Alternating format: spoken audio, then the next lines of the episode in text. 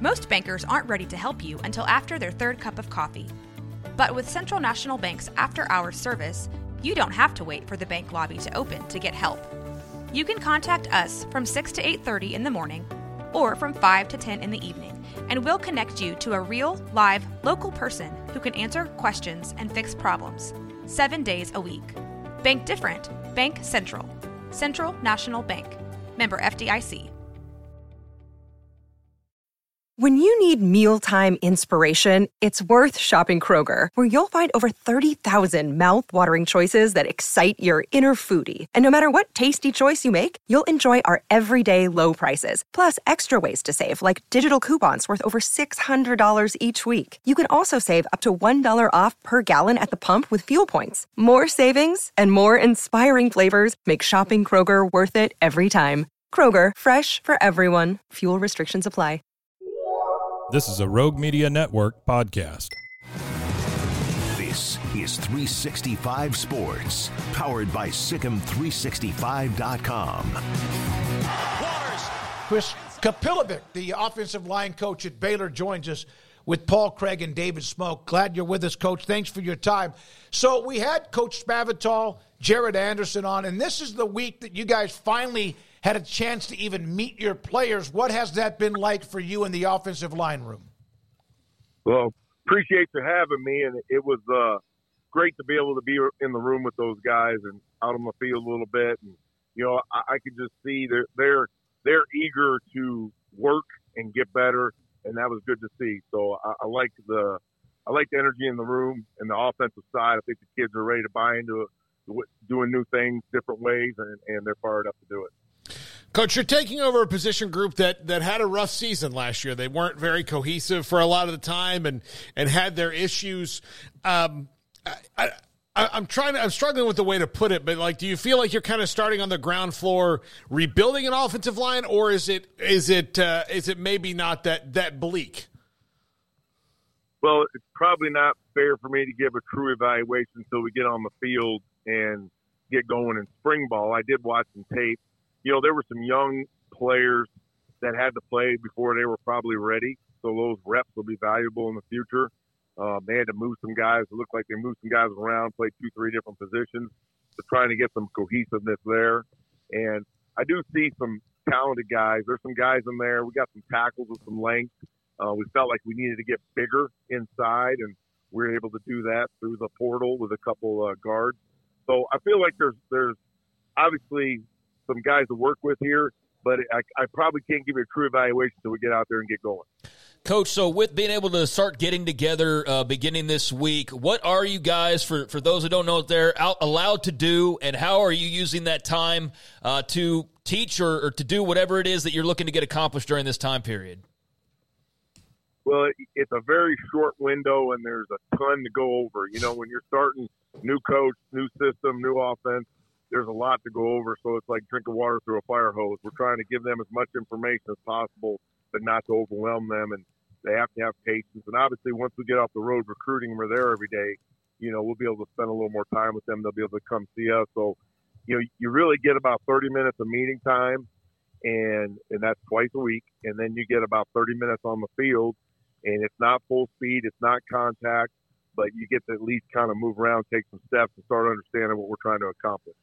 So, Chris, what's the difference as far as, and there's a huge difference, the wide zone compared to what Coach Spavital's going to run. And as you're a part of it too, and we had Jared Anderson, as I mentioned yesterday, is that a culture shock or is that most of these young men have probably played at some point in a spread offense in high school or somewhere?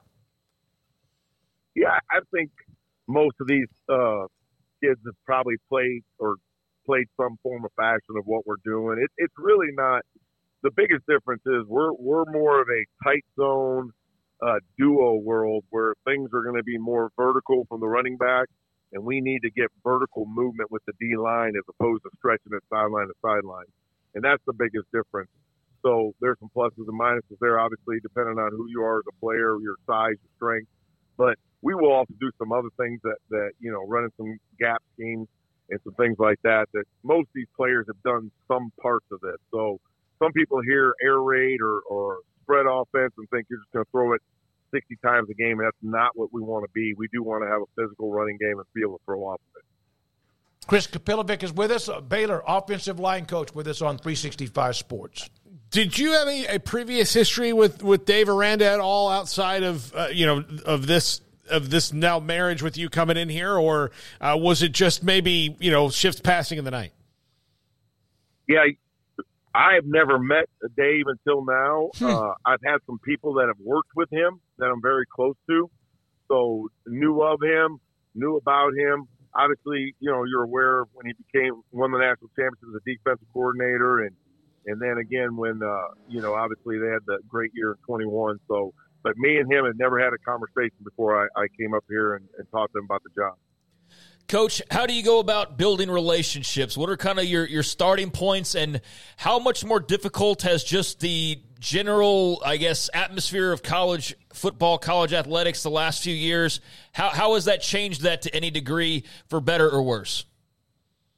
Well, it's definitely more transitional, right? You, you you've got guys coming and going um, at a quicker pace.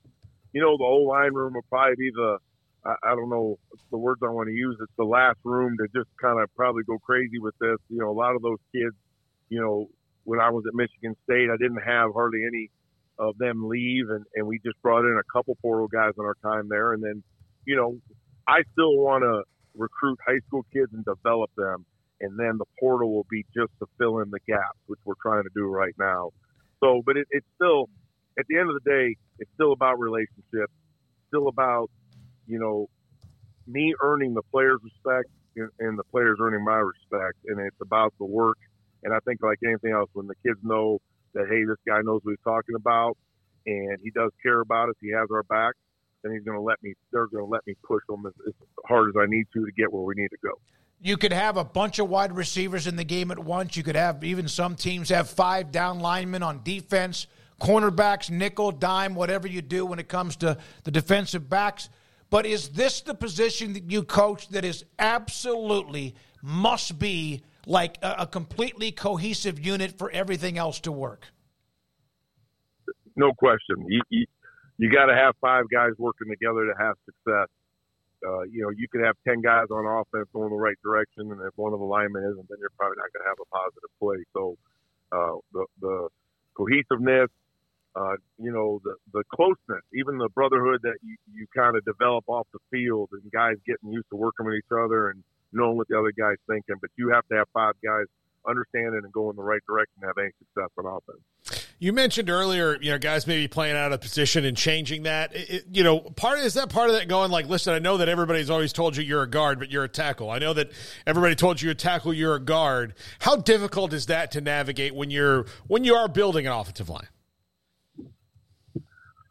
Sure there, there's a lot to that. and, you know that it's obviously if you move a guy from guard to tackle or tackle to guard and they haven't done it before, then they're going to be uncomfortable. You know, and they're going to it's going to take some time for them to buy into it.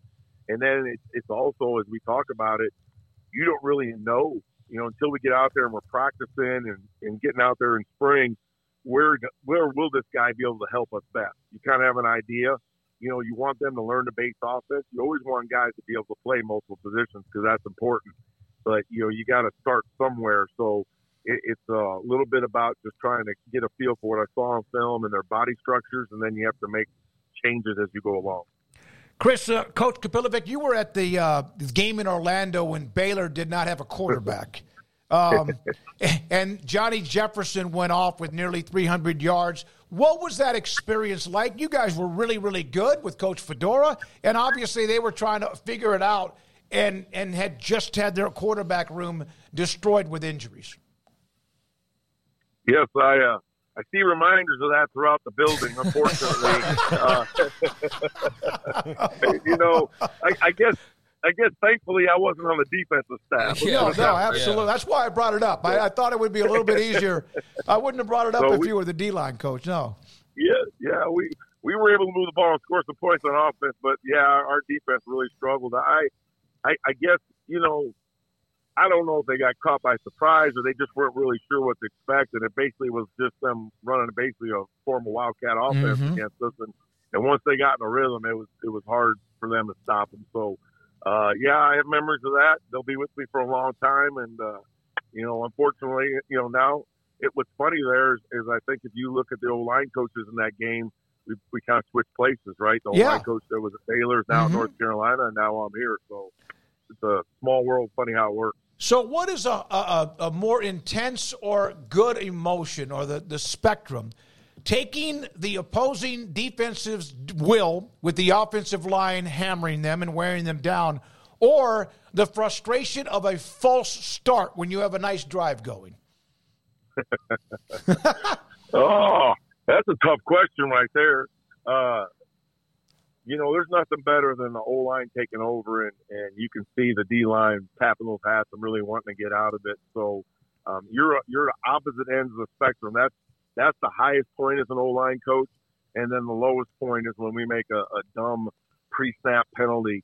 Um, you know that that's tough because you feel like as a coach that's you out there, right? It's not me pointing at that guy. It's, it's part of us. So, um, you know, they're they're trying to make some adjustments with these teams that will bark out, you know, uh, verbal commands and stem real quick, and they haven't quite come come away from it yet. But I'm hoping that'll happen at some point. But yeah, it, it is a drive killer with a false start stuff to swallow.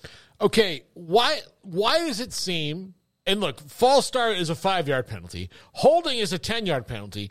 It seems to me to be easier, even though you have more yardage to gain back after a holding penalty than a false start. Is it just the mental aspect of kicking yourself after a false start as we're holding? Sometimes you're just doing it to make sure your quarterback doesn't get leveled.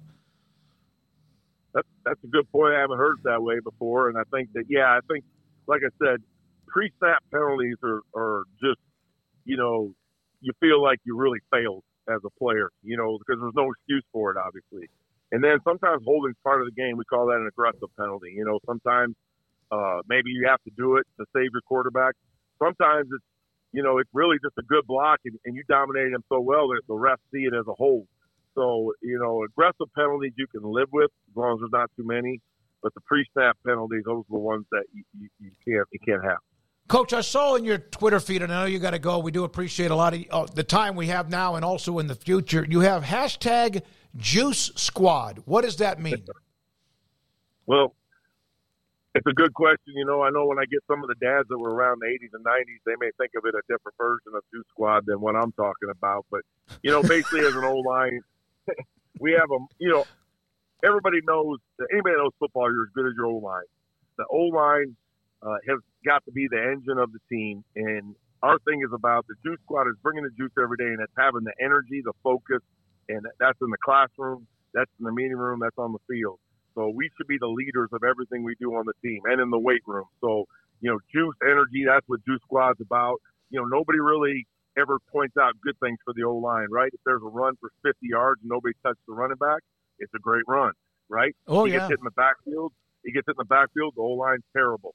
And so, or the only time that O line's number gets called is when there's a penalty. So, you know, my guys, they they'll have hoodies, they'll have hats. We even had a Juice Squad chain that the the old lineman of the week got to wear, and, and at the end of the year, he gets to keep it. So, I, I I think it's important for me to promote my guys and for us to kind of have, you know, what's our brand, our mantra, and, and that's where that Juice Squad comes from. Last thing, Chris, thank you for your time again. Is that uh, I've watched some of your press conferences, whether you're at Michigan State or elsewhere. You seem to kind of have that that full throttle. I don't know if I was a old school, but it seems like you are full throttle. Are most offensive line coaches like that? I, I've been known to be full throttle. Yes, I, I have a lot of energy. Like like I tell our guys, we're different off the field than we are between the white lines. And I feel like as a coach, I, I need to be the same way. You know, it's motivation, and, and it's never personal. And I'm pushing my guys. My job is to make them better than they think they can be. Right. Um, I, I always give a funny analogy, but I said sometimes, you know, if you look at cattle, they don't want to move right? So they have to use a cattle prod, right? Well, I can't legally use a cattle prod, so I have to be the cattle prod. So that's where that comes from. And, and you know, no, not all line coaches are that way. So I, I think everybody's got to be who they are. The best online coaches are going to be within their personality and who they are, because the kids, they're smart. They can tell if you're genuine or not, right? So I, I think that's uh, individual basis, and that's just who I am. Chris, thanks for your time, Coach. Thanks for your time. We'll see you down the road, and good luck with these meetings going on right now, and also moving into the rest of the uh, semester and eventually spring drills. Have a great day. Thank you. I appreciate Thank it. Thank you.